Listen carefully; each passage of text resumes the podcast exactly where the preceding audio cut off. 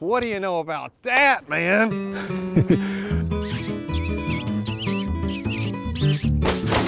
That was pretty fun. Yeah, we'll just try that one more time. All right, I'm Chase Winiger, host of the podcast. Lee McClellan, co-host. Hope everybody's enjoying the last bit of warm weather we're going to have probably till next year. It's great. 80 November. Hopefully, it goes away by this weekend, right, Chad?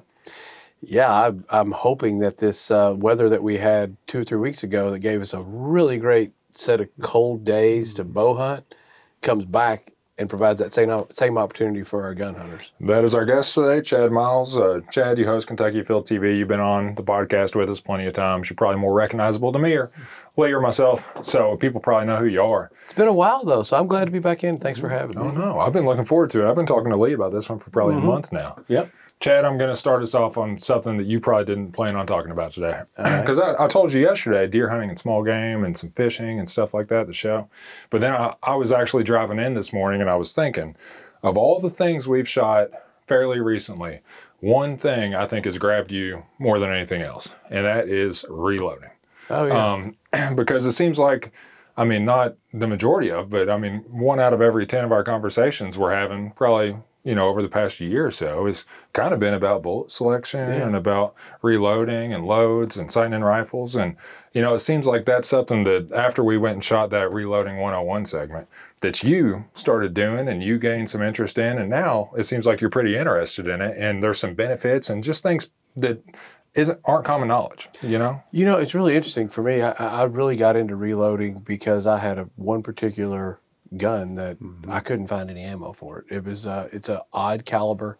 It's really not available anymore. So It's a- 325 It's 325 WSM. I love the gun. elk gun. It's my elk gun, and uh, I really w- didn't want to just sell the gun because I couldn't find any ammo. So I looked for other alternate options, and reloading became one of those because the projectiles were available, the powders were available. I had the brass. I don't really shoot it a ton, so you know if you got 50 or 60 pieces of brass and you can reload them mm-hmm. 8, 10, 12, 15 times, whatever, until you, mm-hmm. as long as you inspect them each time. Mm-hmm. I thought, hey, I can have ammo forever for this rifle. So that got me into it. But you know, the interesting thing is, I think I really jumped into reloading because this is going to sound weird to a lot of people. I bought my first um, rifle, high caliber rifle, right? As a host of Kentucky Afield. I have been an archer, and I really didn't Small do much game gun. hunter. Small game hunter, a, a deer, a, a deer hunter. I did a lot of archery hunting.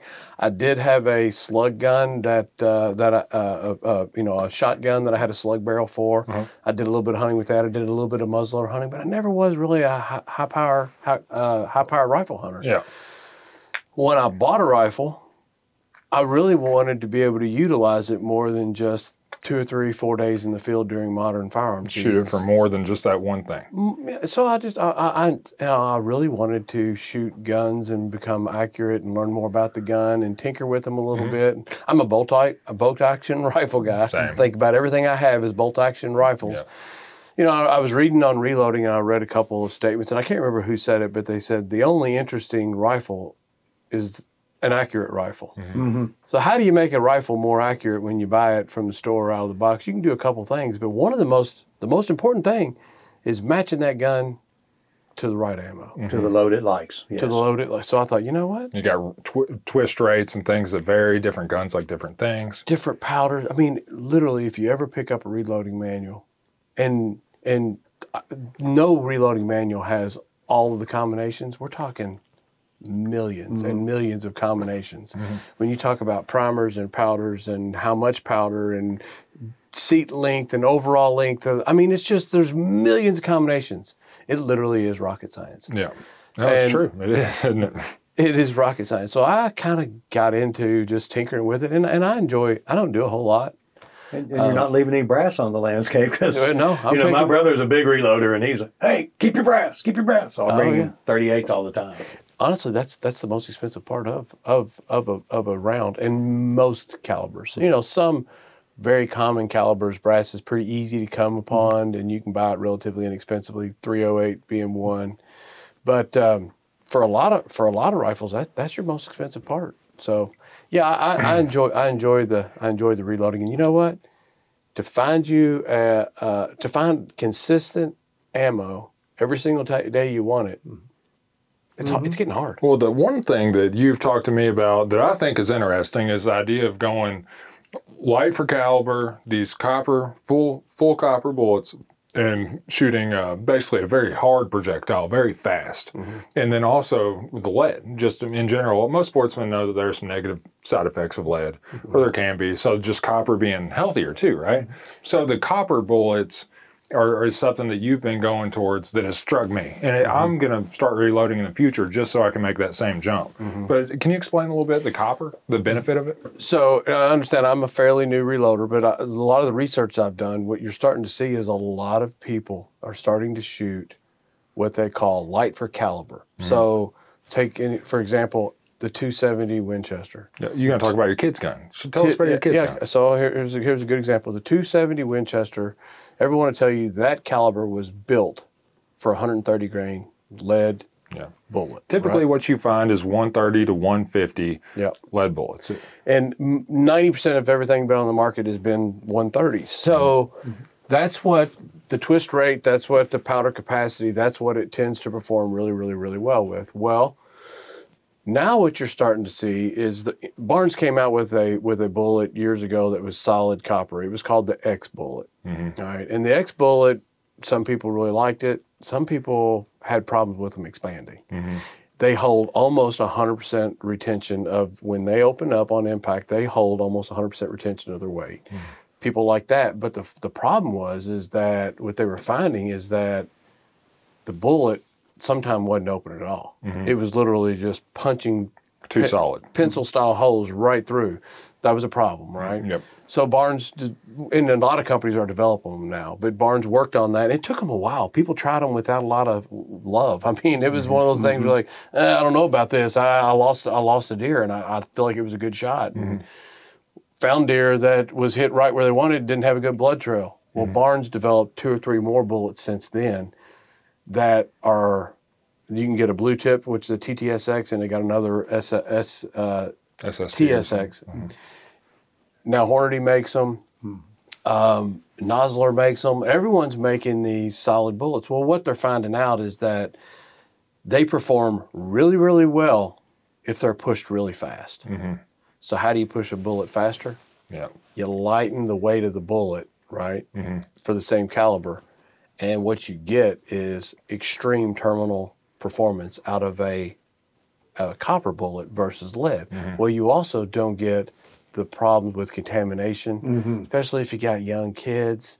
Everybody's heard about the lead paint and the consumption of, you know, mm-hmm. lead paint and how bad that can be for a young person. So maybe, you know, in Kentucky it's legal to shoot. Uh, it's legal to shoot lead. I've heard no talks about making it not legal. It's a choice that you can make, but if you want a really, really good hunting bullet, consider shooting brass, or excuse me, copper, and potentially light for caliber because, man, once you find the the, the right match for your gun, they're pretty lethal. So talk about uh, Campbell's experience last year because you built a 270 and you built a load for your daughter and your Yeah. son. I mean, both younger kids. I mean, Yeah. and you, I, I mean, you just raved about it. You talked about it like it was the best thing you'd ever done. Well, like I said, the the rifles that are the only the interesting rifles are the ones that are really accurate. I went under under this whole idea of buying a rifle. I've got kids that are growing; they're getting bigger every single year. They had shot a uh, a 243 uh, that was a compact. It was a really accurate little gun. They both killed their first deer with it.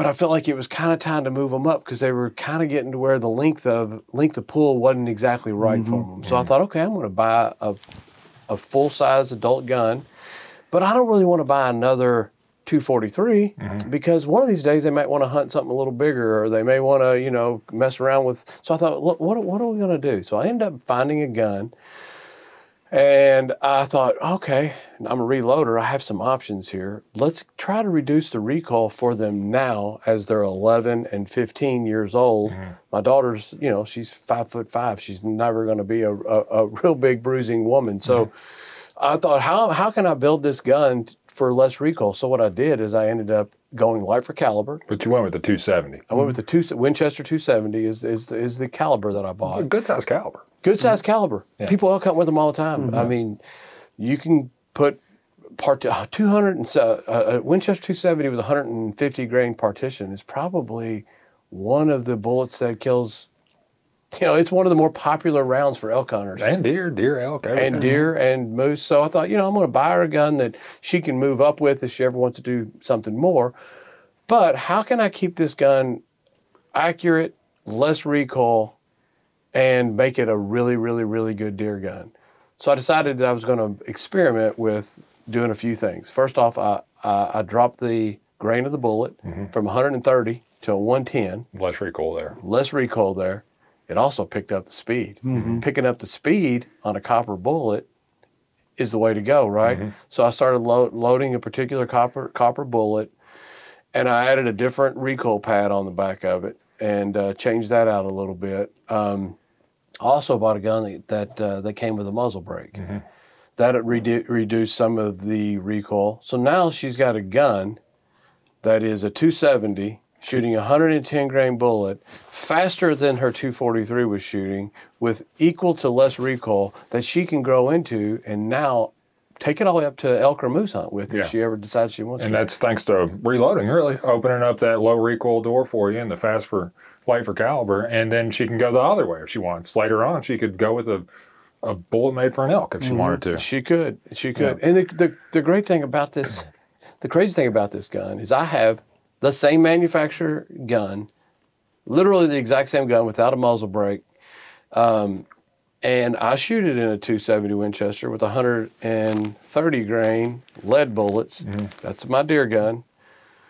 What I found out when I got to shooting her gun and sighting it in and letting her shoot it is that I- I'm a little jealous her gun's more accurate. yeah, yeah. Just take it. You bought it, Chad. Yeah. Mm-hmm. You bought that, Chad. the gun that my daughter and my son are both shooting now is actually a better deer gun than the than the deer gun that I that I personally own and I'm shooting based on some changes that were made just to get less recoil. Hey. But what I got is less recoil, more speed, more accuracy. So, So uh, you know, it, it, it's been a great experience for me. It's been eye opening, and I'll tell you this: if if I were to go out west right now on a pronghorn hunt, yeah.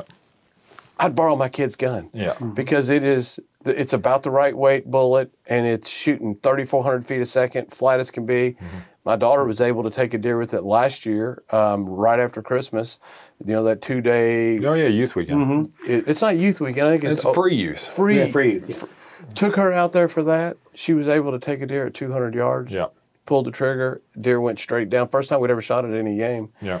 And i was like wow this is uh, th- th- we're on to something here this Yeah. is working So you took a factory gun, you gave, you put some love, not into the gun necessarily, but into the ammunition, the, the, the loads you're sending through it, and you got a better product. absolutely And I mean, you kind of enjoy it too, right? You kind of enjoy tinkering around. Hey, listen, if, if, you, if you have a reason to go to the range and you ha- you're trying to accomplish something and you're seeing results that are positive or negative either way, and you know that you can, whatever you develop with your load, that you can go home and replicate it over and over and over and over again and become more accurate, that's a fun day. Yeah. Who doesn't like to go to the range and, and shoot knowing that you that uh, you're developing a more accurate hunting rifle? You've talked me into it. So after I shoot the what ammo I have for my 308 right now, I mean, I've already been saving my brass, and going into next year's deer season, I'm going to be doing the same thing Chad is. Now I might not be going light for caliber because my twist rate on my mm-hmm. barrel mm-hmm. is actually one that favors a higher Heavier bullet. yeah, heavier bullet. So I'm not sure I'm going to be able to do that, but I am going to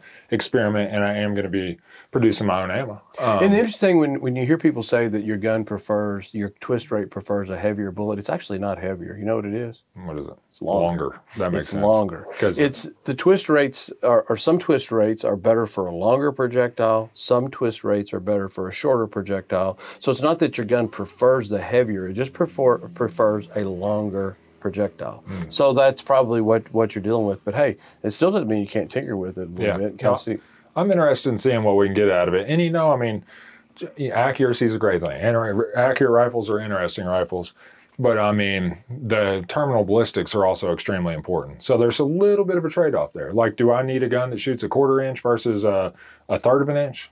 You know what I mean? Or Mm-hmm. Yeah. would it be better to go with the one that shoots a third of an inch uh, groups and has better terminal ballistics? You know, You know, this is an interesting point because deer season is is is upon us, and Two I can tell you that um, we have some friends that have tracking dogs, and you know, one of the first questions they ask when when they're out hunting is, okay, where was it standing? What were you shooting? What type of bullet? They ask all this information. There's a reason. I will tell you that the, the that the ammo shortage, which I think we're getting on the, the right side of the ammo shortage now. You walk into stores, you're starting to see more and more and more ammo than it was two or three years ago. But how many people out there go to the store, walk in, buy what's available, and have not matched the right kind of ammo to their application? Or even shot it through the. I mean, they might have sighted in with a different round, Yeah. and then, then be going to the mm-hmm. store. Oh, this is all they have, so that's what I'm hunting with. So. I can't tell you how many times I see people that end up shooting a match grade ammo Don't do it. that is not made to hunt with mm-hmm. for hunting because that's what they could find. Well, let me tell you what, you're going to be punching small holes without that thing expanding. You're looking at a bullet that was built with a high ballistic coefficient, which means they want it to travel with as little wind resistance and little drop as they possibly can. Not for expanding and opening and, and, and leaving a devastating wound channel, right? That is a good way to shoot an animal and lose it. So before you go deer hunting, before you buy that pack, that that uh, that that box of ammo, make sure you look at it and make sure that it's what it's built for. Some ammo is built for big game animals. Some are built mm. for varmints or you know smaller, thin-skinned animals. Mm-hmm. Some are built for targets. Mm-hmm. And if you're using a target ammo on a big big game uh, style mm-hmm. animal, you you may be putting yourself in a very frustrating situation. And most of the boxes of ammo now um, will show you the projectile. You know, like they'll put the bullet on the box. Mm-hmm. A lot of times they put the mushroom mushroom version of it on the mm-hmm. box too to show you what it looks like after it hits. If you find a box of bullets that has that mushroomed out image on it, chances are they're good hunting bullets. Yeah. You know, or if they've mm-hmm. got a deer on the front or something like that. And most of the, like the Sierra Match King and Sierra Game King, you know, they're very similar boxes. One of them's got a target on it, one of them's got a, an elk on it, you know. So if they pay attention, you want that big mushrooming round. And we can also point to the one of Lee's publications now, the hunting guide. It is actually illegal to use something that isn't made to expand. You know what I mean? Now you get polymer tips, you get hollow points, you get um, soft tips. There's a bunch of things that are made to expand. So you can't necessarily just look at a bullet and say, okay, that's good. But I mean, match bullets you shouldn't use for But, hunting. you know, one of the things about copper too to bring out is safety. Mm-hmm. You know, I saw a great presentation at the Grand Canyon at a conference talking about, believe it or not, California condors Mm-hmm. and getting hunters to switch to copper bullets. And when they did, condor birth rates went up dramatically Oh, yeah. because they were ingesting so much lead in the deer pile in the gut piles and things like that from people using conventional lead bullets. Well, and, and what you see too is, um, like I said, I, I'm I'm not here to badmouth lead by any stretch. It's legal here in Kentucky, and and they ma- and it's worked for Long time. cup and core bullets have lasted, and they they are great rounds. But what you see in the in the solid copper bullets is that you normally don't find your projectile. They mushroom out and they go straight through. They stay together solid, they mm-hmm. hold that energy, and they usually punch straight through and they're in the ground somewhere behind it. Know your backstop. Yeah. No, you backstop. That's exactly right. They they punch, they punch, they punch through. Which, you know, if you're a varmint hunter, it's not what you want, right? You, you you want a bullet that literally disintegrates and goes in and disintegrates because I don't know about you, Lee, but I don't eat my varmints. No. So I don't care if they got a little bit of lead on them. Most of them are you want it to put it down really fast, and if you want to tan the hide, you don't want a big exit hole, right? you get then varmint loads are a whole different whole different uh, selection of, of projectiles that will work for that application Yeah. Rapid expansion versus slow. Uh, Lee, I'm going to get you a five second break from the podcast. Can you flip your microphone around? I think. Oh, it, yeah, I think it might have fallen. If it was upside down, that's probably for the benefit of our listeners. Oh, I think that it uh, is still working. I was checking there, so we'll do that. So, Chad, you've punched your buck tag. This weekend's modern firearms season, right? You're gonna get uh, the kids out there and put that gun to use? that is the plan i've got i've got uh, it'll probably be one one on one day and and my, my son on one day and my daughter on the other um, they they've got some basketball games and some sports uh, to attend to but yes we're going to try to get them out there this weekend That uh, I mean, hopefully it's a good weekend for it. Now, both of your kids have taken deer before. since you're tagged out, I mean, is that kind of what you're looking forward to during the modern firearms season? Is getting out there and just hunting with them? You know, I'm definitely looking forward to it. Now, we, we like to put several deer in the freezer at home, and right now we uh, we donated one, and I was able to take 2 and uh, so I've got two, and I'd like to add two or three more to that by the end. At this point in time, I'm kind of I, I, I'm I'm a rabbit hunter. I'm a smallmouth fisherman. This is my mm-hmm. favorite time of year. I'm literally mm-hmm. sitting here antsy thinking, man, when is it going to get a little colder so I can mm-hmm. do all these activities I love? Yeah. Um, I want to get. I would love a perfect scenario for me would be over the next two or three days. The weather gets colder. My son takes a deer. My daughter takes a deer, or one of them take two deer, and I get to go out and experience that with them. I'm thinking about taking my coyote gun out. We've been seeing a mm-hmm. lot of coyotes, unfortunately, at the piece of property that uh, we're hunting. I'm going to go out and sit beside them. Hopefully, they take a deer apiece, and I'm going to do all my processing in one long day of two or three deer. Mm-hmm. Fill the freezer, mm-hmm. and I'm ready to move on to some rabbit hunting and some smallmouth fishing. So when you got that buck, actually, you know what? Let's back up. What was it? What was that Monday? Monday, October the 30th. Um, you and I both hunted that day because we were mm-hmm. watching that weather. Do you remember that that time of period, mm-hmm. Lee? I That do. was when it went from being 75 mm. out Too cold. to that Monday. It dropped off, and we were looking at lows in the high 20s for the mm-hmm. next three days. And Chad and I had both been talking leading up. I mean, the week before. Man, next Monday. Next Yeah, Monday. yeah. Now we actually purposefully held off on We hunting. talked about that on the podcast as well. Well, we held off on hunting a few days that we could have the week before, just trying to save some time, you know, and, and Yeah. use our use our time mo- the mo- you know wisely, looking at that next Monday. And And then we were seeing deer like five, ten minutes before dark. Mm-hmm. And it was lots of deer. And they were wanting to move. Just the temperature wasn't right. Yeah. And we were like, uh, we're, we're seeing deer cruising. We're seeing, we're starting to see some rubs and some scrapes here and there. We're seeing does, then bucks. You start seeing all the things you want to see, but you're seeing them either at night or five or 10 minutes before dark. So we're like, wait, wait a minute. We get some overcast skies and we get some cooler temperatures. We're going to start seeing this activity for hours in the daylight instead of minutes. Yeah. And that happened. that's exactly what happened. I know. I, I know five people between, including yourself and I, that tagged out that Monday night, and it was 100% the weather. Oh, yeah. 100% that got them up on their feet. Um, your buck hunt is actually airing on this weekend show. Oh, okay. Yeah, you should have known that, Chad.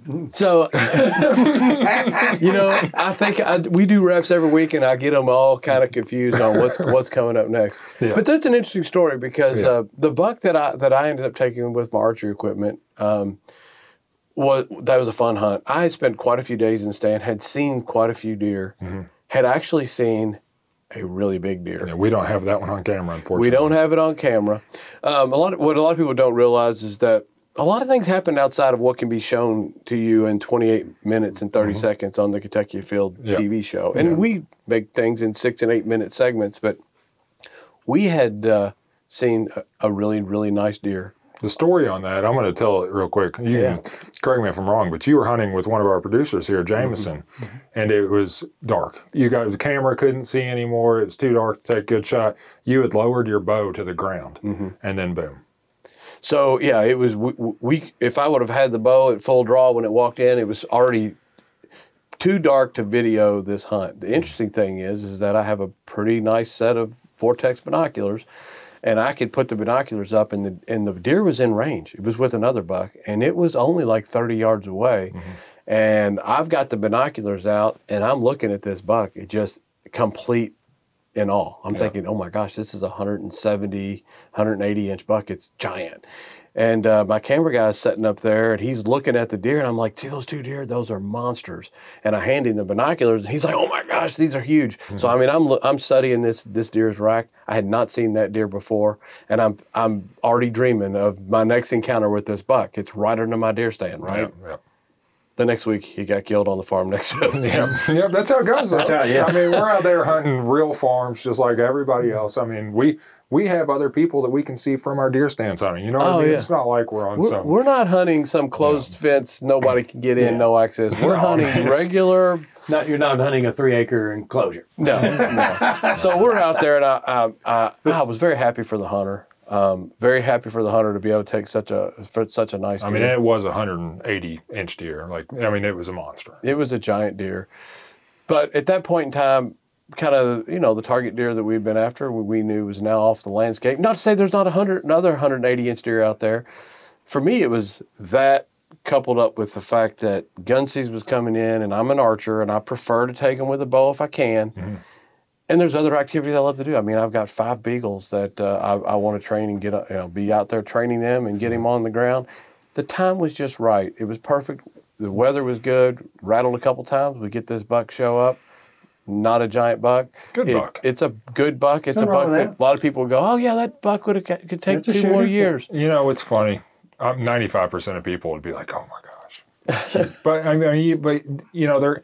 Do you feel a pressure being a TV show host, like because you know what some TV shows? I mean, all day shows. Yeah. 180 inch bucks. Do you ever feel anything as a host of a TV show about that? You know, I like that you're realistic. I like that you're a, re- a Yeah. regular person. I am a regular, everyday deer hunter. To be totally honest with you, I, that resonates with people over the 180 inch dude all the time. Who I knows where personally, hunting, I you know? personally like how we do it more, but mm-hmm. I was just curious if you personally ever like, you know, because I mean, if you ever felt there, like, there is a little more pressure to, to take a uh, there's a little more pressure to if, if we get a good show like if we're seeing deer and we're do we're doing techniques that uh, lure a deer in in some form or fashion being Rattling, vocally or whatever we're doing we make a strategic move to get up close to a deer and we've got a good storyline.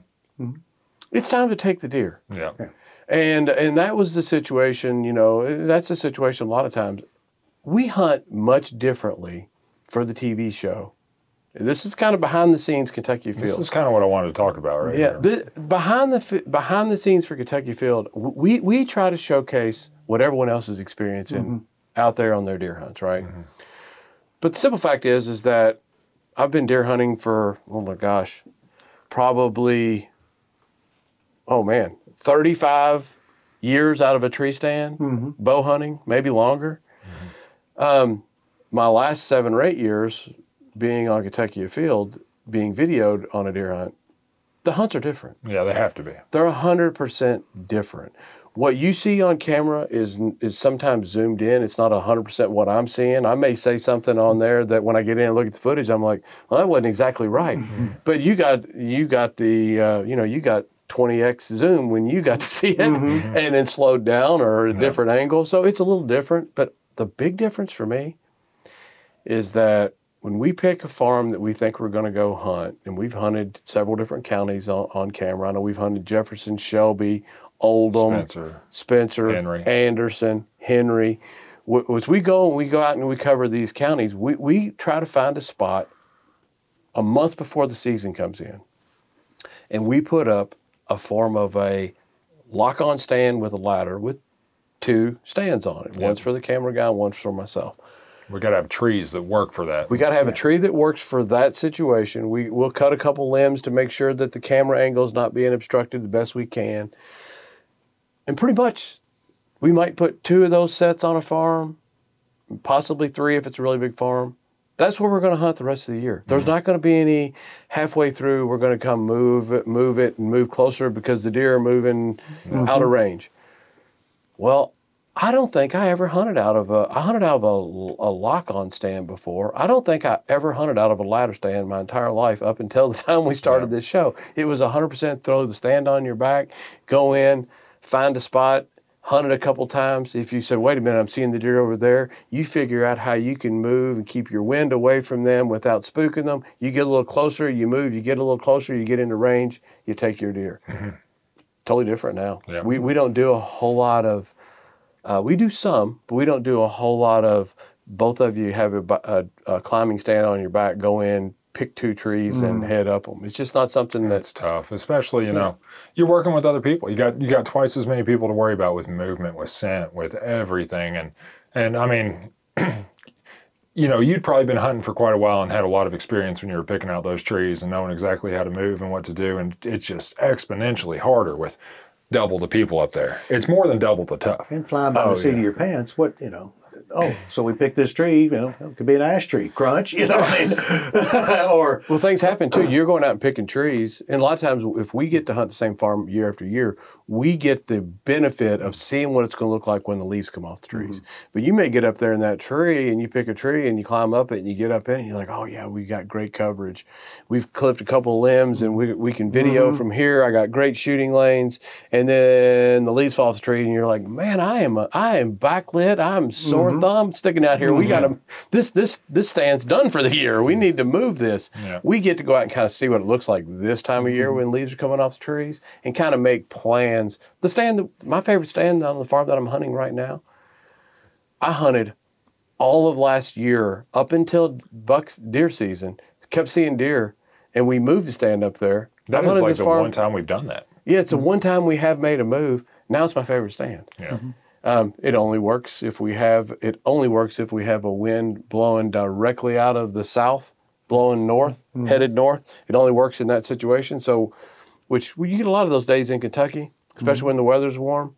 But uh, it, it it's my favorite stand now, and it's a stand that we moved and made a modification midway through the year. We just don't get a chance to do that very much. No, But that trying was- to do a setup like that cold with a crew, that puts a lot of pressure on you too. You know, Oh, yeah. if you choose wrong and chases, say chases with you, and maybe you have two two guys with you that day, and you choose wrong, then you've wasted your time. You've wasted the department's money Yeah. Uh, because you're going to come home with nothing. You Yeah. know, like that's, you can't leave too much to chance. I think we do a pretty good job with our. Well, I'm- we're pretty efficient with our deer hunts. One Mm-hmm. reason for that being that Chad's willing to shoot deer. Um, you know, we we put does down, and that is, and we put that messaging out there because people need to practice more what you preach. I'll tell you Yeah. one thing. That's one thing when I say my, my deer hunting is much different now than it was before. Um, before I was host of Kentucky Afield, that part's not different. I've always been a person that I like was, 'em. was w- open and willing on day one to go out there and take a doe when I get a good opportunity, a good chance. Now I let a lot of deer pass. That's another thing too. We get out there in the woods and we see two or three deer, we see a buck, we have a good storyline. I'm much more willing to shoot a doe than walk out in the woods and I saw one deer that day and it happened to get in range. I'll probably going to let it pass because uh, it's not real interesting to watch a segment uh, on Kentucky Afield where you see one deer. That you see it for 30 seconds and oh, I draw back and take a mm-hmm. shot at it, then you're like, okay, not real interesting segment, right? Mm-hmm. So we try to make it interesting TV. There could be storylines that uh, that most of them set themselves up. Mm-hmm. We don't normally sit down and whiteboard what we're going to do. It's actual, true hunting situations that present themselves that we just tell you the story of why we're doing what we're doing, and that's that's what I love about the show. Yeah, I mm-hmm. enjoy it. So it sounds like to me, Chad, that before you were the host, you hunted pretty similar to how I like to hunt. Mm-hmm. Like that that Monday you took that buck that people can see on this weekend show. I took my buck. I think it was probably 20 minutes after you because I remember getting the text from you. you guys sent the text. I was in the stand. I was hanging from my, my rope, my tree saddle there. And then I, I wasn't super responsive to you guys in the stand. I saw the text, but I didn't really respond because I, it was that time of night. You know what I mean? Oh yeah, and I was sitting there hanging, and uh, I had never been up that tree before in my life. I'd never even thought about it. But as I was walking in that day, I was just walking in with a plan based on the wind direction and where I thought that buck was probably bedded at. mm-hmm. And so I just went in there and climbed up a tree and saddle hunted. And right at dark, that buck came out. Same situation as you, rattled. And then about five minutes later, here he, here he came. And he rounded the edge of those woods and started marching towards me. And he was just a big old buck. Your buck, I mean, as far as the inches go, is going to be much bigger. My, my deer was only a seven pointer. And honestly, he didn't have a whole lot of antler. but you've had a lot of history with that deer. Yeah. you've had you've been watching that deer for five years. Yeah. So Is I've that the eight and a half year old? I think he's at least eight and a half, in my opinion. I'm going to have him aged. I've kept his jawbone, but What's I mean- left of it? yeah, well, well, no, he was actually in good shape. So Got his teeth? full disclosure, Coyote's got back right leg. Oh no, I was talking about what's left of his teeth. no, no, yeah, what's left of it? I thought you meant like t- Cody's passed on No, his no, lower no, jaw. no, no. I, I was talking about the teeth. I was, Yeah. I mean, because when the, the age of deer based on how much teeth is left, right? Yeah. They wear them down. Down. So when you say, "Hey, I got his jog bone," I'm going to have someone look at it. I mean, an old, old, old deer, you're going to be looking at some of the teeth, and you think, "Man, Yeah, those things are ground down to, to next to nothing. Should be. But yeah, I mean, I passed this deer in 2019. So four years ago. It was actually four years and five days. It was October 25th, 2019. So I passed him then, and he was a much bigger deer. Mm-hmm. Still just a seven pointer, but he was a, a. So I'm saying he was probably four and a half, five and a half then. So I'm putting him at eight and a half, nine and a half now. That's just my guess. But that's why I took the deer. It's He sure looked old too. Pictures Yeah. of it. I mean, he looked mm-hmm. like he had, deer. and when I skinned him out, when I cleaned him, he had a layer of fat on him. That I, I mean, it, you know how most deer have fat along the back strap and some Mm-hmm. fat around. Well, I mean, it was like I couldn't see Mm-hmm. anything besides white on this deer when I peeled the skin off because he had fat on the belly and on the stomach. So, but um, so it sounds like before you became host, that's kind of how you hunted. But you know, when you're host and you got these other people going up in trees with you, like if I would have had somebody else climbing a tree with me that day, never could have done that. Yeah, yeah, it, it is definitely different. I mean, if you've ever hunted with, uh, you know, take a take a kid hunting. I mean, I'm not trying to say that our, our camera guys are like kids with moving around, but you take a kid with you, you got that that kid. You you know you, you don't know how they prepared scent wise. You don't know you know they're they're going to be a little bit loud. And They're going to have different needs like all humans do. Sometimes you gotta sometimes you gotta go to the bathroom. Sometimes you mm-hmm. gotta you know you got a cramp in your leg. You got to move. You just double that when you take a camera guy there out there with you and uh, you're trying to do all this moving especially for an archery hunt where you're really trying to get close um, it, it's it's it is definitely a little more different What about a small guy? So deer hunting, obviously, much different on camera or with camera with you. What about small game hunting? Do you think that small game hunting is? Because to me, as a, as a producer, like I can see how, as a video guy, I could change a deer hunt and how the setup is and how it unfolds and how we have to plan. But on a small game hunt, I almost feel like the producers are less of a like less of an impact. much less now we try to take multiple producers in the field on like a rabbit hunt Two at least, yeah. at least two. And the reason being is that um, on a deer hunt, when I'm sitting up there in the stand and I see a deer come in, and I'm kind of saying, "Hey, you know, here here comes the doe. It's 30 yards. It's getting closer. It's going to get in range." I know that that video producer is watching that deer and he knows where it's going to be and they're videoing it and we just got to make sure okay are you ready am I ready there's a very little bit of communication back and forth you'll hear it when you watch the show quite often Mhm. You on it? and you are you on it? It's usually what I say. Are you on it? Yep. Okay. The shot takes place. When a rabbit comes rolling by, you we hunt with dogs almost always. Yeah. So the dogs are barking. We know there's a rabbit moving. We a lot of times are using GPS tracking devices. We know that the that the dog has turned the rabbit and it's on its way back. Get ready. But there's not time for me to go. Are you on it? Yeah. You may you hear something. There he goes, right before a gunshot. Um, so you really don't have the time to be um, to to to have to have that communication. So yeah, much much less invasive when on a, on a small game hunt. I'll be honest with you. So I didn't really do a whole lot of small game hunting, like just maybe here or there before I started filming for the show. But when I started filming, it made me want a small game hunt. Because honestly, as a video producer on a small game hunt, you feel like you're hunting. Oh, yeah. Because you're trying to get in positions to get the shot. You Oh, know, yeah. and you're trying to get in front of the rabbit. You're you're essentially trying to get the shot on every rabbit. And instead of a, it being with a shotgun, you're just using a cannon, a oh, camera. Oh, But you're reading those dogs. You're trying to figure out mm-hmm. where are these rabbits going to cross mm-hmm. at? Where can I get a shooting lane at? Trying to put yourself in position. It feels like you're hunting when you're filming a rabbit hunt. And that's and why I you like can be successful even when the hunter's not. Yeah. Mm-hmm. Because let me tell you what, it's great footage when when when a rabbit rabbit. comes rolling through and it kind of comes on th- comes right through by even if the hunter doesn't see it or the hunter misses and then you see the dogs come right back through, they may not have got it, but you did. Yeah. And uh, so y- for you, it's like, oh yeah, I, I kind of get to hunt even when you guys aren't real good with a shotgun. Yeah. I, I can be really good with the camera. I'll tell you, there's a there's a rabbit hunt that is being edited right now. we actually filmed it last year, um, and we haven't aired it yet. But there's a shot in there where it's you and it's Pat Ivy, right? Who's on this rabbit hunt. And this rabbit comes out, and it had just rained like the day before we did this hunt, so the ground was still kind of wet. And this rabbit came across this road, and you and Pat both shot. And when you shot, you could see the the soft ground from the, the rain the day before. It looked like a, it looked like a scene out of a war movie. Honestly, I mean, it looked like you know ground exploding. But you guys didn't get that rabbit, right? Oh, yeah. But that's still probably my favorite shot Oh, in the yeah. whole thing because you can see the action. Well, I mean, catching a rabbit on camera, that's probably a tremendous challenge when they're It helps to have a lot of rabbits. Yeah. Yeah, it's not easy. You stay wide and you you Because follow. I mean, I've. I've messed up. You know, I've done quite a bit of rabbit hunting in my life, and sometimes you're just all of a sudden, boom, there they are. Yeah. And I mean, you're discombobulated, and by the time you get on it, they're gone. You oh know? yeah, and rabbits can come in. Sometimes you anywhere. can hear them, but sometimes they're quiet as they can be, and you Mm. you, you look and you know you, your mind's got to see it, know what it is, because you know it could be a squirrel, it could be a dog, it could be whatever. So you're always very cognizant to say, okay, I didn't expect it to come from that way, and then you got to realize where are all my hunters and my cameramen. Mm-hmm. You got to two or three or four things have to go through your mind before that trigger is pulled every single time. Yeah.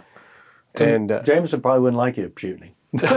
well, luckily it's never happened. But I will say that that's kind of part of that. Like when I was talking a second ago about how when you're filming it, it feels like you're hunting because you're looking for the shooting lanes mm-hmm. and you're trying to position yourself in the right mm-hmm. spot. That kind of goes into what Chad was saying because if you put yourself in the right spot and you kind of have a plan, when the rabbit's on its way back, you kind of have an idea for what might happen. You're less likely to need to take one of those random shots. You know, one of those Yeah. quick Oh, ones. yeah.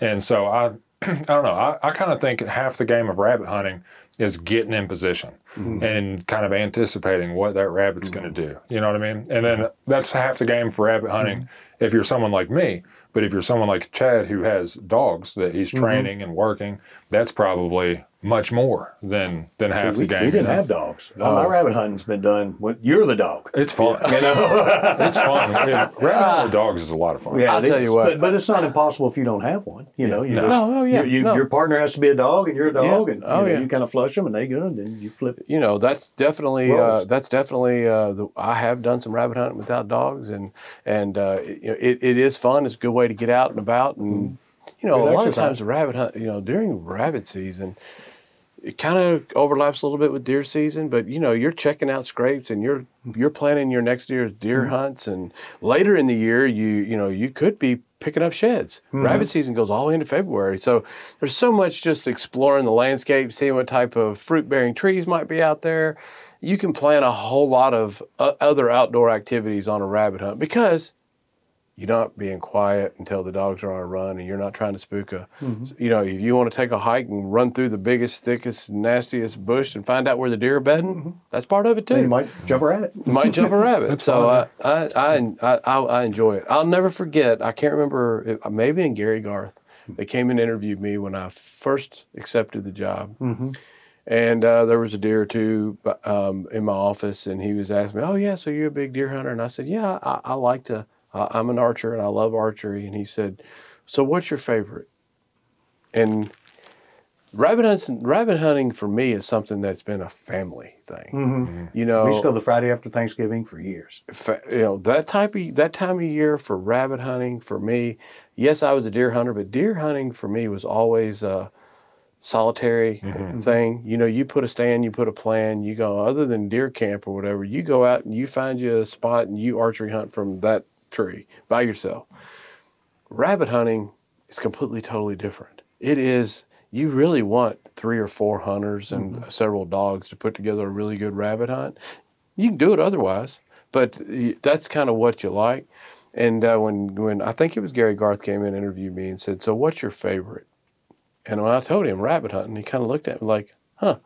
Like uh, I, I wasn't. much even- anyway, I was thinking it was going to be, you know, deer hunting, turkey hunting, traveling out west, elk Mm-hmm. hunting, whatever. No, it's rabbit hunting, and because it's the interaction with you and the dogs and your friends that really makes rabbit hunting and you're not being quiet you're on the move.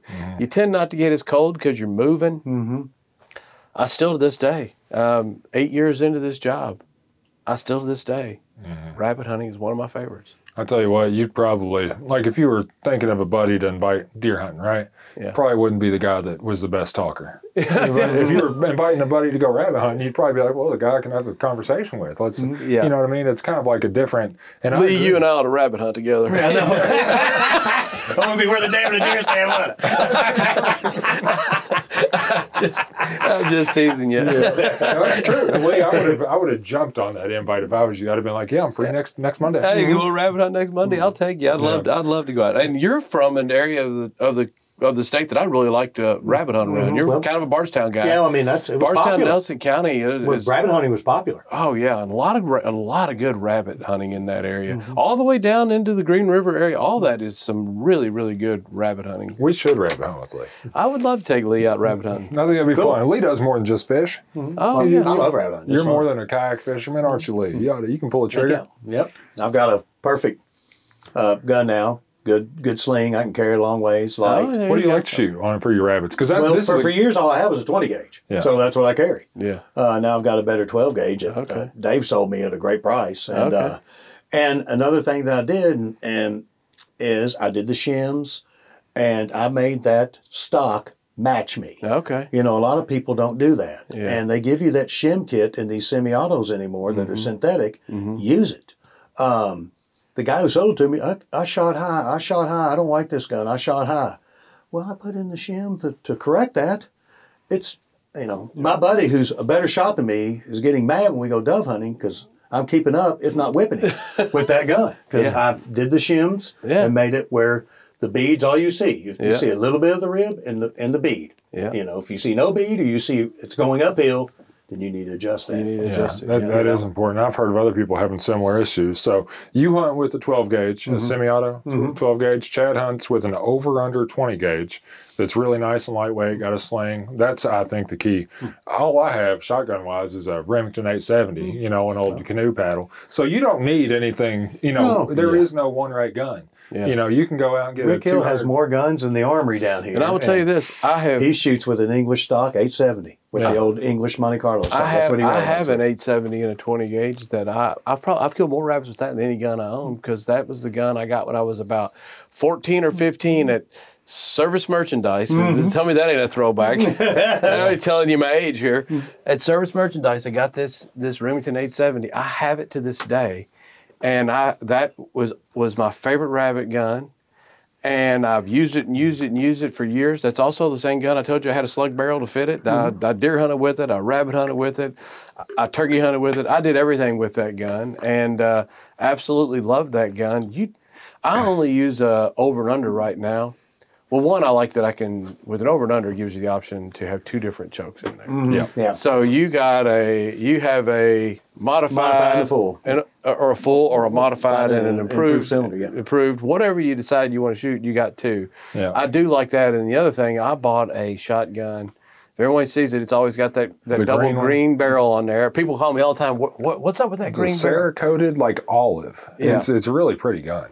It's got a like a walnut wood grain stock. It's got a walnut wood grain stock, and it's it's a CZ, and it's called an all terrain gun. It's got it's got Mm-hmm. I've a. Cerakoted barrel, so it's made to drag through the brush, which is what I'm doing.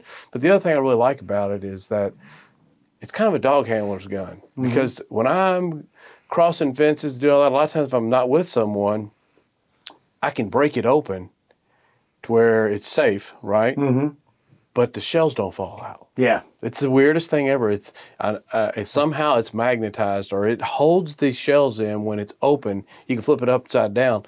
So I use that now just because one, it's pretty light. It gives me the option for two chokes, and I don't have to worry about crossing a fence with a unsafe gun. I I can literally break it open, do whatever I need to do, turn it upside down, cross the fence. Two seconds later, put it back down down, and I'm ready to go. So Now, when you say it doesn't eject the shells when you break it open, it does when you shoot them, though. yeah. So that's the weird thing is that you can break that gun in half and the shells stay in the barrel.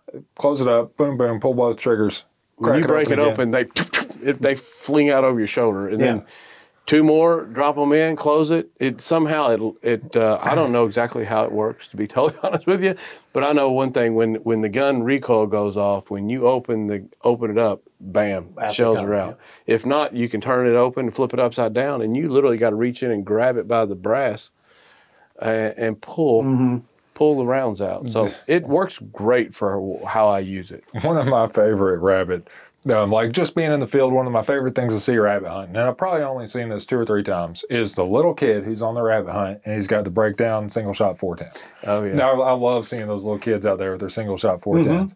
And then uh, my buddy Bobby also, for some reason, decides to rabbit hunt with the bolt action 410. And That's what I've got. Is it a Mossberg? yeah, it's like one of those old, it's just Uh, a It belonged to my grandmother. I've so- got it. solid That was wood. my first, yeah. Solid wood, Wait- pistol grip, weighs bolt a, action. Weighs a ton, solid metal base plate. Um, I mean, it's a ridiculous gun, but you, You know, know- you can hunt with anything. And you know the crazy thing is, is that It's a great squirrel gun, though. there there are as many opinions when it comes to the the perfect load and squirrel gun. Uh, I mean, there's there's thousands of them because I I, I get on some of these. Uh, Squirrel, like shotgun squirrel. I'm sorry, rabbit. rabbit. Okay. I'm sorry. I said I said squirrel. I meant rabbit. The perfect rabbit gun and the fer- perfect rabbit ammo is completely different depending on where you live in the country and how you were raised hunting them. Because mm-hmm. I will tell you that you'd be surprised at how many people still 22 hunt, mm-hmm. and they do it because. I was going to ask you, do you have you shot them with ever hunted with? 22? I have shot them with a 22. I've hunted with people on hunts that have brought 22. Jim Doom Mm-hmm. mm-hmm. brought a 22 on and and took two oh, two rabbits that day. And and the reason they do that is because they're patient.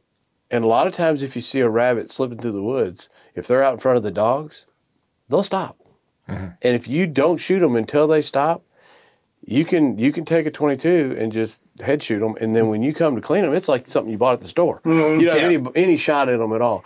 I know people that want to shoot um, open or improved cylinders, and they're brush they're brush hunters, and sometimes they want to use uh, seven and a half or eight shot. Sometimes they want to use four shot. It's based on Thickness of the mm-hmm. brush. well, it's based on it's based on one how, how comfortable and how good of a shot you are with that gun, and secondly, some people don't. Rab- rabbits are pretty easy to kill. They're thin-skinned animals. I mean, you can kill them with seven and a half shot just as mm-hmm. easy as I you have. can. Pretty easy. Mm-hmm. Some people are like, hey, I hit more when I'm shooting seven and a half shot. Just the re- same reason you dove hunt with a seven and a half shot. Some people who are really good shots, they only want one or two pellets in that, so they just soon have four shot. Mm-hmm. Mm-hmm. So I'm that five to 6 I mm-hmm. have a couple cases of five to six shot that I like to shoot because if you've ever shot one that was hit just dead solid, especially if it's toward the, there's not a lot, not that, not a lot there. It, You mess them up quite a bit. So you can hunt. What I'm the reason I'm saying this whole story is that it doesn't really matter what you have at home. If you have a 22, a 12 gauge, a 410, six shot, five shot, four shot, seven half shot. Mm-hmm. Those somebody that tell you you have the absolute perfect rabbit hunting setup. So if you have a if you have a gun and a box of a box of shells, be it 22 or or shotgun shells, you have something you can rabbit hunt with. Mm-hmm. Now you got to be very cautious with shooting a 22 rifle. Mm-hmm. Uh, you got to make sure you know what's behind you and that you're shooting at something that's stopped and ready to you know ready I ready think it's to more make a popular out in like the, the plains and, and out west. I want to using do it though. 22s. I will. I will be. I'm a rifle guy. Like just Mm-hmm. like Chad's been talking about. Art. He's an archer. I'm an archer when it comes to deer and a lot of stuff. But when it comes to guns, I'm a rifle guy. Mm-hmm. And there's just something that make that I want. I want to do things with my 22. I love my 22. It's the funnest gun I have by far. I've got two. I love them. Yeah. I got a 597. My brother gave me Remington, and I can shoot the sweat off a fly's butt with that. and then I've got a 1022, and it's good, but I'm more accurate with that that Remington. I I have a 1022 and I've had a 597 before. Mm-hmm. Um, I like them both, but there's something about the 1022 for me where it's just like It's cool looking. that's just that's the 22. Yeah. It's like when I think of the epitome of a 22 rifle, it's the Ruger 1022. Oh yeah. And when I think of the epitome of a deer rifle, it's probably going to be like a Remington 700 or Winchester Mm-hmm. Model 70 or Winchester 1994, the old lever action 3030. Oh, yeah. I mean, that's the Yeah. classic, right? Mm-hmm. Now, I, I, I could sit here and talk about guns all day, guys. Well, a squirrel hunting, I love when the leaves go out, go out with a 22. Yeah. That Oh, is yeah. fun. I did it on Norm's lease a couple of years ago with some guys with some good treeing feists. Yeah. Oh yeah. And we had a ball. Hunting about hunting with dogs and squirrels is fun. I'll say this, Chad. We were just talking about rabbit hunting, and uh, obviously looking forward to doing that. But I, I've already taken since I killed that deer on that Monday we were talking about, Monday, October 30th. I've squirrel hunted four times. I've just, and it hasn't been about getting squirrels. It's just 100% about been about taking my dog to do something, you know.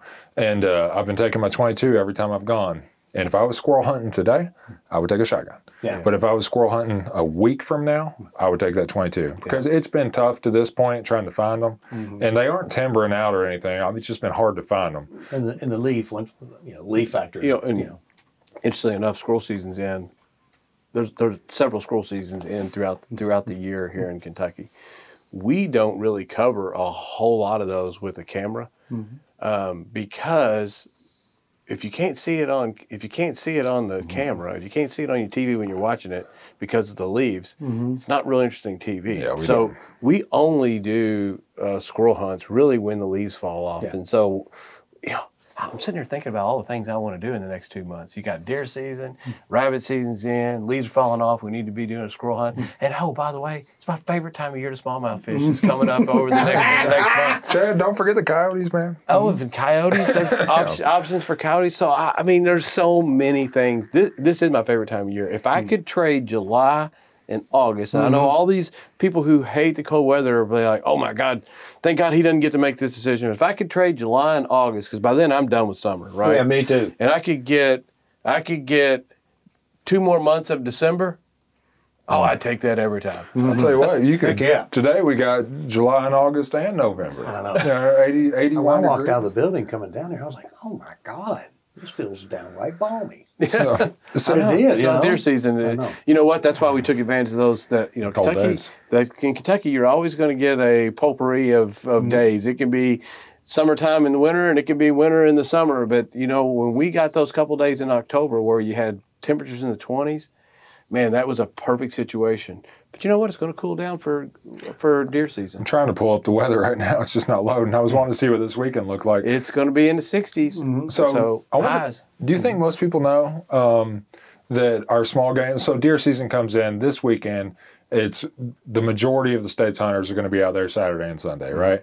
And so rabbit season, squirrel season go out for those two days, and then they come back in the following Monday. So next Monday is really like when everything is in full swing. Mm-hmm. That's when you can rabbit hunt statewide. That's when you can squirrel hunt statewide. Mm-hmm. That's when you can deer hunt whenever you want. So next Monday is really like to me the mm-hmm. the kickoff because that's when rabbit season comes in statewide. I think that our bobcat season comes in close to them. Maybe the next week after that. But I would it- have to look. it's really close to that time time of year. I'm looking. I'm going to look at Bobcat November 18th on Bobcat. So it's the next weekend. Yeah, it's the following Saturday. So we've got. I mean, just as I look at this date here, as, I'm looking at the chart right now, right, and I'm seeing um, as we go through deer. Uh, November 11th, then I scroll down to small game. November 13, November 13, November 13 for grouse. Um, you know, there November 18 for bobcat, November 13 for river otter, muskrat, mink. I mean, it's like within the next week, um, everything opens up. So I'm look, I'm, it's full swing. Like if you want, if you like to do things outdoors after next mm. Monday, mm. go do something outdoors mm-hmm. because you Oh, can yeah. pretty much do whatever you want. You know, we're talking about you know we're talking about guns and shotguns and opportunities to hunt. You know, Chase, you and I've talked several times. We're talking about this green barreled shotgun I've got. Yep. I could deer hunt with that. Hmm. I have turkey hunted with that. Killed a turkey with it. I've killed a limit of doves with that. I've squirrel hunted with it. I've rabbit hunted with it. Mm-hmm. Literally, if you have a shotgun mm-hmm. and you're willing to change out some choke tubes, especially if you have a shotgun that's got adjustable choke tubes, which anything in the last 30 years does, that shotgun that I have, I have got a, a, a separate choke tube. I got it's a Trulock choke tube, and that thing shoots a pattern for turkey. It shoots a pattern better than my 12 gauge. We we actually showcased that on the show once too. If people want to see that, it's a Harold Knight one where we Oh, went yeah. down and pattern That shotguns. was that, that was that shotgun. I forgot about that. It Yeah. was. And this year I turkey hunted with it. So I mean, if you if you're looking for a gun mm-hmm. and you want to not do unfortunately what too many people, new hunters do right now, and that is they jump straight into deer and turkey. Mm-hmm. Get you a 12 or a 20 gauge shotgun that has adjustable choke tubes. You have a deer gun, you have a turkey gun, mm-hmm. you have a squirrel gun, you have a Dove gun, dove gun, you have a rabbit gun, waterfowl Waterfowl. gun. waterfowl gun. You literally have a gun, one gun that you take care of that one gun, change out the choke tubes, buy a couple different boxes of ammo, and you can hunt almost year round. See, for years all I had was a, a 20 gauge LW Wingmaster. It's LW Magnum. I got one of those. you know, yeah, I love that one. It's 28 inch barrel, Yeah. light. Yeah. That's all I had. Yeah. I mean, I've shot ducks with it. I've shot rabbits with it. I've killed a million does with Yeah. it. I've shot at geese with it. Yep. Um, I've killed squirrels with it. A million. We're gonna have to talk to the feds. I know. I know. But I mean, I've shot a lot of, lot of, lot of. Man, I, I was lucky back in the day. I used to get a lot of dove hunts. Seemed to be. Man, people used to have a lot more dove hunts. Seemed like Yeah, they used to get invited to some really nice ones. It's funny to me, you know, we started off earlier, we were talking about rifle ballistics and, you know, Mm-hmm. how, how you'd actually gained a lot of flexibility out of this rifle by with loads, right? Copper bullets. Well, that goes full circle. Shotgun. You mm-hmm. wouldn't have had that whole conversation just now about the 20 gauge being so useful Mm-hmm. if it hadn't been for that tungsten ammo. Mm-hmm. So there have been like recent advancements in ammunition for shotguns and for rifles mm-hmm. that have really opened it up. And it should eliminate some barriers to entry because right now in your two guns chad that 270 you've got an excellent coyote gun a deer gun a bear gun an elk gun and in your 20 gauge shotgun y- you have got doves waterfowl du- um, rabbits squirrels uh, turkey. So in two guns you've got everything you need to hunt everything in the state and now you might want to add a 22 to that collection but if you had those three things like you would You've got everything you need. you have everything. And it should make it easier for people to get into the outdoors because you need less stuff. Mm-hmm. You know, if you can. You don't have to have a semi-auto. Nothing wrong with a pump. Pump teaches you timing too. I mean, I, I And I'll tell you what. duck the first duck doubles with that 20 gauge And pump. if you're also wanting a, wanting a gun that you can use in the field, but you want it for home protection, Mm-hmm. there's nothing better than a 20 gauge shotgun. That sound of a that means, uh oh, that I better get out the there's house. probably not a better deterrent than that sound. So you're saying I should. I should unchamber my home defense gun so I, I can have a reason to rack it. Yeah, that's exactly right. know, no, I'm just fun. saying. I'm just saying that really for for a person that you know Christmas is not that far away, and there Mm-hmm. are people that are considering potentially. I'm sure more shotguns are probably sold in December than any other month Mm-hmm. because people are Rabbit thinking, "Hey, what uh, what what do I want for Christmas?" If it a a 20 gauge or a 12 gauge shotgun um, is an excellent You could excellent. spend under $500 and get a quality piece. No, you, can could, get do it, it. You, could, you could probably, I mean, inflation. You could spend under 350. I would have said 300 a few years ago. Yeah. Um, it, it is funny, you know. I'm sure that Chad. I know Chad's done this before. I don't know about you, Lee, but just like most guys who have a room full of outdoor stuff, I think about okay, if if if it hits the fan, what's going with me? you know what I mean? And uh, so I sit there and I look at my my couple of guns. I don't have a, a huge collection, but I've got you know a deer rifle, a varmint rifle, a 22, a shotgun, a pistol, and uh, I sit there and I look at those guns and I'm like, all right, which one goes? And you know, I'm like, well, the 22 is the most fun, but uh, that that 12 gauge is the most useful. It's like that 12 gauge, I can do anything. Yeah. And uh, you know, it, it- the chances of me ever needing that to actually have thought through that situation are pretty slim. But when I sit there and I look at them, I just see the usefulness in the shotgun. You know what I mean? And so if if if somebody was going to get a first gun, you know, a shotgun really isn't a bad bet. Oh yeah, and you know the interesting thing is we talked about loads. We, you know, kind of like you say, full circle. We talked about taking um, one, one gun and being able to adapt your ammo to your usefulness for it, uh, depending on what you're hunting. With the ammo that's being built now for shotguns mm-hmm. and the way that shotguns are being built, I mean, it's it's more than just you can literally go from steel that's being really, mm-hmm. really, really light mm-hmm. for, and uh, there's rubber loads too. You can literally take a shotgun and go from very, very, very light loads for dove and go all the way to tungsten and heavy loads, and and you can coyote hunt, you can turkey hunt. It's a it's amazing to me. Goose hunt. Hey, you Goose throw a slug in there and you can go You deer can hunt. d- you can deer hunt. So it uh, it's amazing. The same thing about matching your your load that we it started this whole segment with matching your load for your, your game. You can also do the same thing with shotgun and spread your range from small game to deer. Yeah, no, it's uh, it, it, it is interesting, and I'm, I'm kind of interested to see what happens ten more years down the road.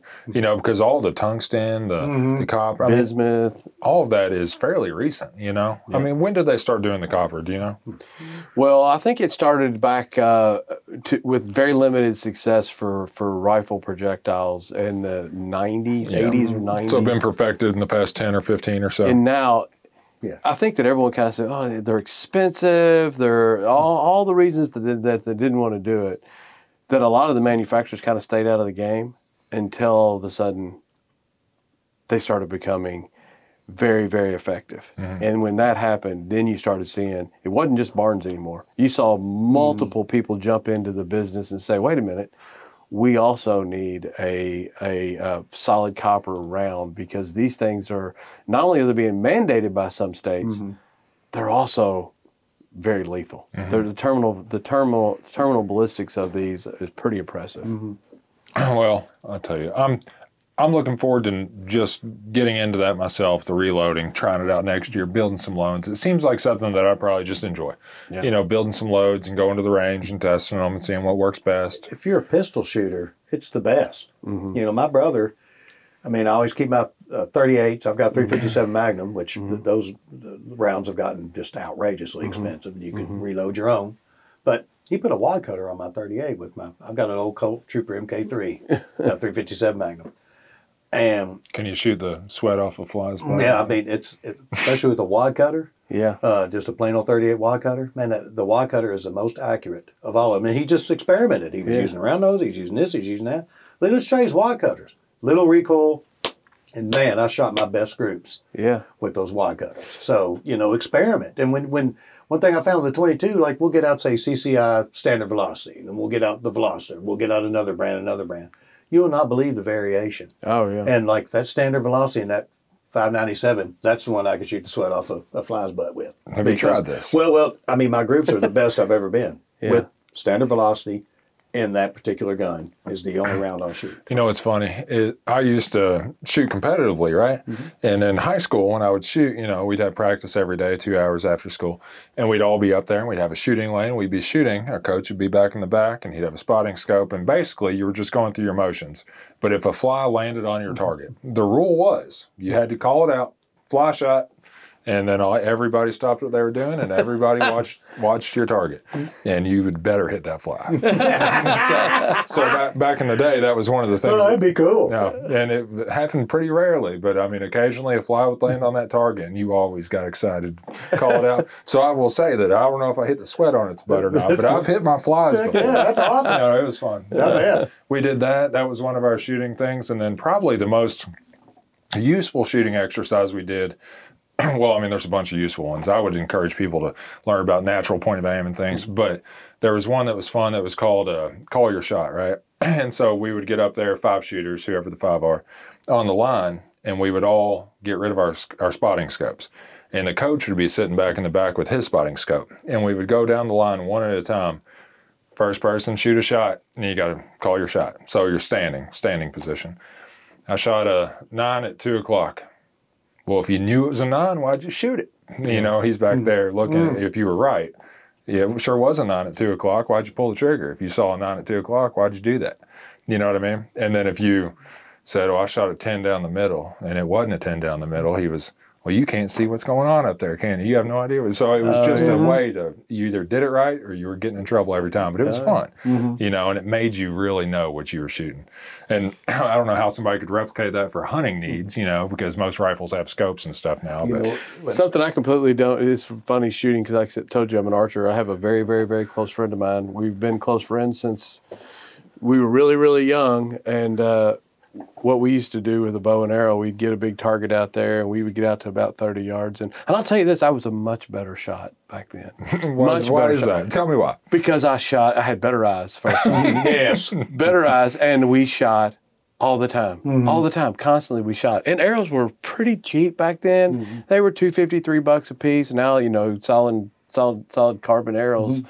You're looking at, you know, you're spending twelve bucks for an arrow to get it out the door. I mean, your average arrow is probably 80 bucks a do- uh, for six. So, Yeah. yeah. I'd say right around there. Yeah, so we would uh, we would go out there and we we would shoot and shoot and shoot and we would compete against each other. And he was a good shot too. We would we would always have fun. So at the end of the day, when the practice is over, you're like, all right, so who's gonna go first? And, you know, you rock paper scissors. Then you're like, all right, dang it, I guess I gotta go first. So you'd shoot out there, and then he had he'd get uh, one shot to try to break my arrow. Mm. shoot the holes through the fletchings. We refletch them, mm. but every now and then it would literally just destroy mm-hmm. your arrow. You're like, all right, your turn. You shoot one out there, and we practice trying to destroy each other's arrows. That's when you have more money than sense. You know, you, you, you Living lived at home. home. You, you had you No had a mortgage. summertime job, and three bucks didn't sound like a bad deal. But mm. we would go back and forth trying to shoot each other's arrows out in the backyard. So, Jared, if you're listening, bring your arrows over. Yeah. I think I'm up. It's time for me to shoot your arrows. That's our, uh, our co-worker Rachel messed with my boss. Did you hear about that? No. They were shooting together at a meeting here a while back. You were at that meeting. Well, and he was shooting really perfect groups. yeah. Rachel shot his target like way up top. like, and he pulled his gun. Like, where'd that flyer come from? He was like Oh. looking at his gun. So she was drawing back, saying that he was drawing no, back no, no, he they were let go. shooting, no, no, they were shooting rifles together. Oh. And then he had beautiful groups. It was just hitting everything. Oh, well, yeah. She shot one like way high to the right. He was like, "Man, what the wrong? What the hell's wrong with my gun?" So they were different So shooting they, they were different. She was in his lane over there. That and sounds- shot his gun. until he that like- sounds like Then he'd stop, he'd look at it like, man, what is up with that? Like, let it go for a little while, then she'd shoot it up. Oh, Like, what? Why is this shooting these random? Then she started laughing and he found out. I thought that was a good one. Rachel, she's funny. That's funny. no, I know Dave takes pride in his shooting too. Oh, he man, he practices a lot. He goes to the range a lot. yeah, he was probably fired up. Oh, he was. That's funny. Oh, that's good stuff. Man, it's been a blast. I, n- hey, I don't get in here and do this enough, but uh, this has been great, and the timing is perfect because there's so many opportunities. Lee, next time we got to talk fishing. Heck yeah. No. So that's, I'm, I'm good with that.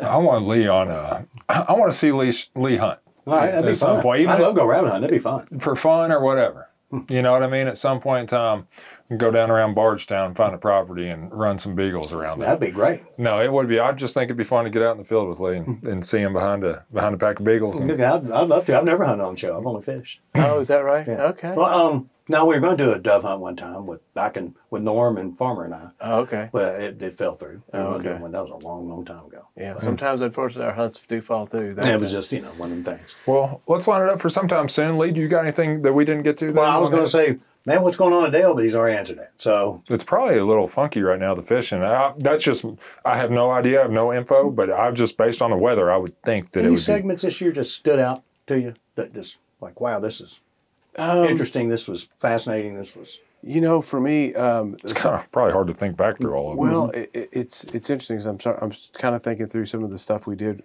I caught a sturgeon. I've never done that before. We went out with some biologists and learned a lot about sturgeon.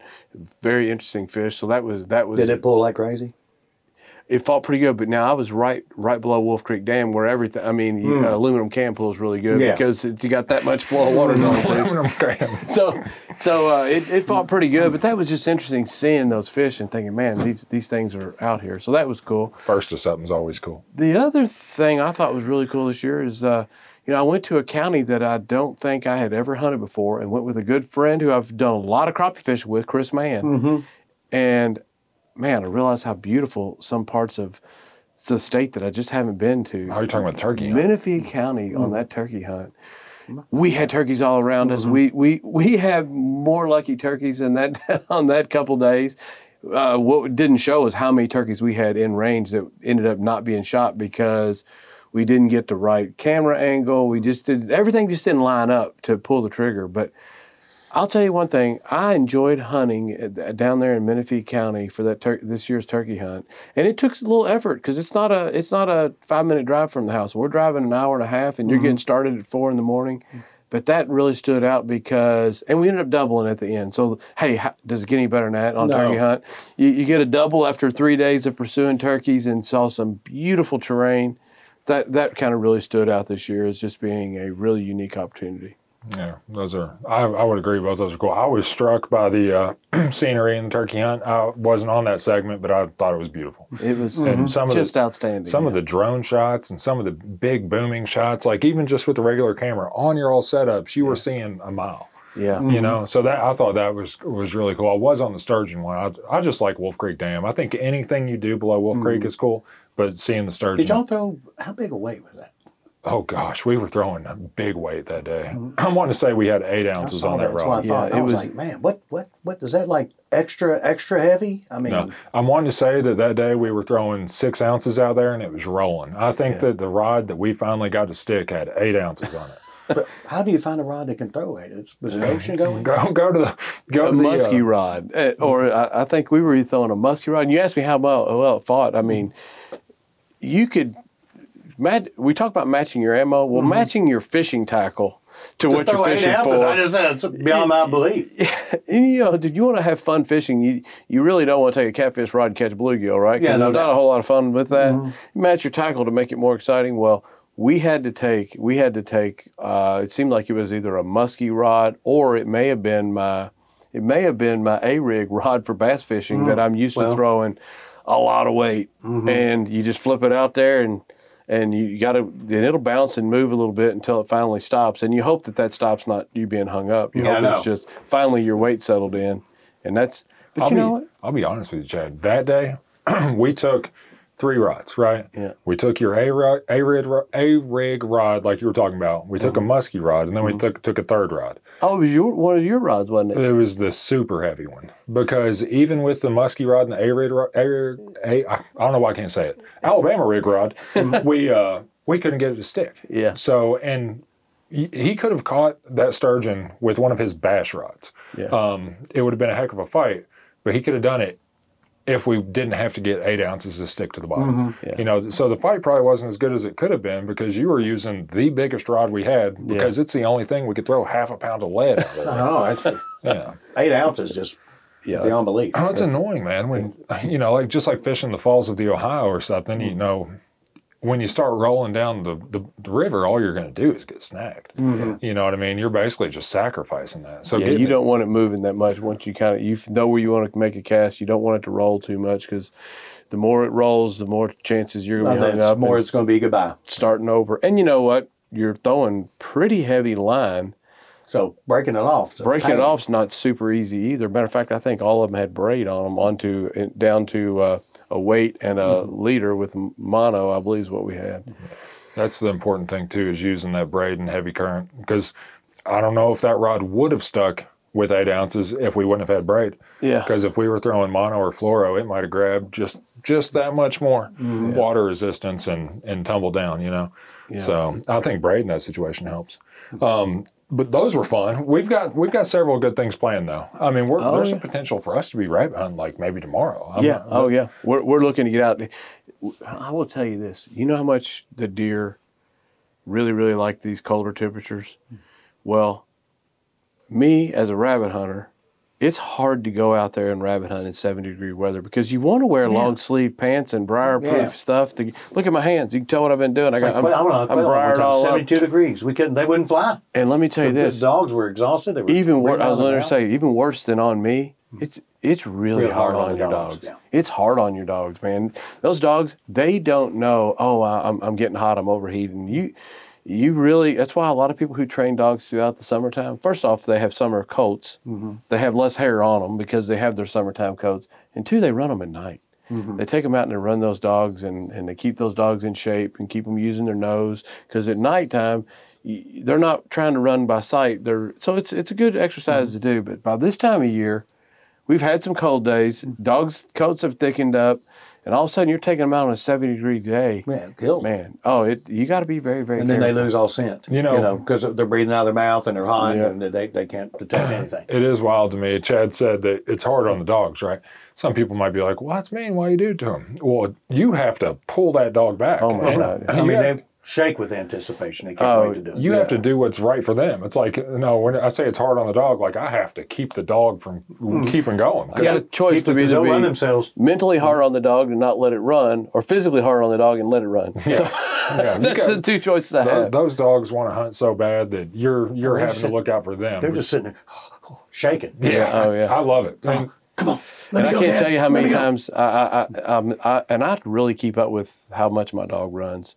And, you know, and I know that at the beginning of the year, I can put, you know, I have four year old dogs, so they're in pretty good Mm-hmm. shape. They stay in good shape. I know I can put seven, eight miles on them at the beginning of the year. And by the end of the year, by the end of the season, 20 mile days are possible. And at 20 miles, they will not come to you if they think that it's the end of the hunt. I mean, they'll come up to you and they'll kind of like, don't pick me up. Please don't make this be the end. I'll run them home, get ready to feed them and water them. By then, the lactic acid's built up. I got to pick them up from the mm-hmm. pick them up out of the thing and rub on them, and love on them, and let them eat, and then you know the next day or so they're pretty good. The- But the- the- they don't want to Sometimes they'll stop. sleep all the next day. If you I think they run 40 miles mm-hmm. if you let them. if you let them. They they just don't want to stop. That's why people are like, oh, I can't believe you make this dog do this. No, Well, they don't. They don't I make give it. them the opportunity to do it, and this is what they absolutely love. They're bred for it. Your dog would make you do it if it could. I mean, they try. I mean, I'm sure your dogs. I mean, if you grab your hunting stuff, say you grab, say we were going quail hunting tomorrow Mm-hmm. somewhere, and you were to grab that shotgun, Mm-hmm. would your dogs like try to make you go grab a hunting? Oh heck yeah! They know when I walk out there early and I've got on my briar-proof pants and a little bit of hunter's orange. I mean, when they when they come to the door of that thing, their tails are wagging so hard that it looks like their rear end's coming off the But ground. no, Yeah. And they're just making a whole body their wiggle. whole face is moving and they're just like so excited Yeah. that they can't stand it. That's Those dogs are hundred percent bred to do exactly what they do, and they wish the season was the was year long and they were free to go chase mm-hmm. rabbits. The problem is, is that they're pretty effective at it, mm-hmm. and if you let them out during times where rabbits were having an offspring. Mm-hmm.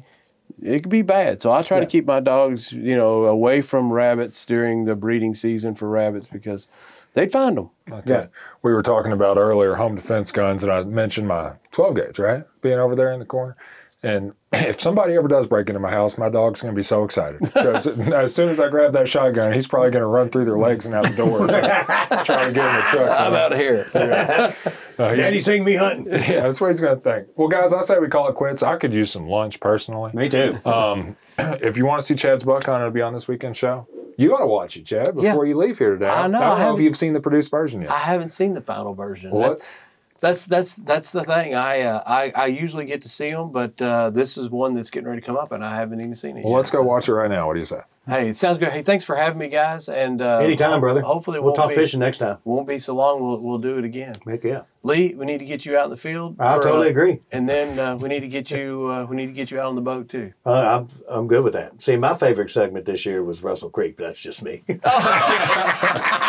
Oh, I forgot to mention. I forgot that was a piece that I did with Lee. That- The- By far the most fun and interesting segment of the year. All right, that guys. was Well, fun. I appreciate you coming by.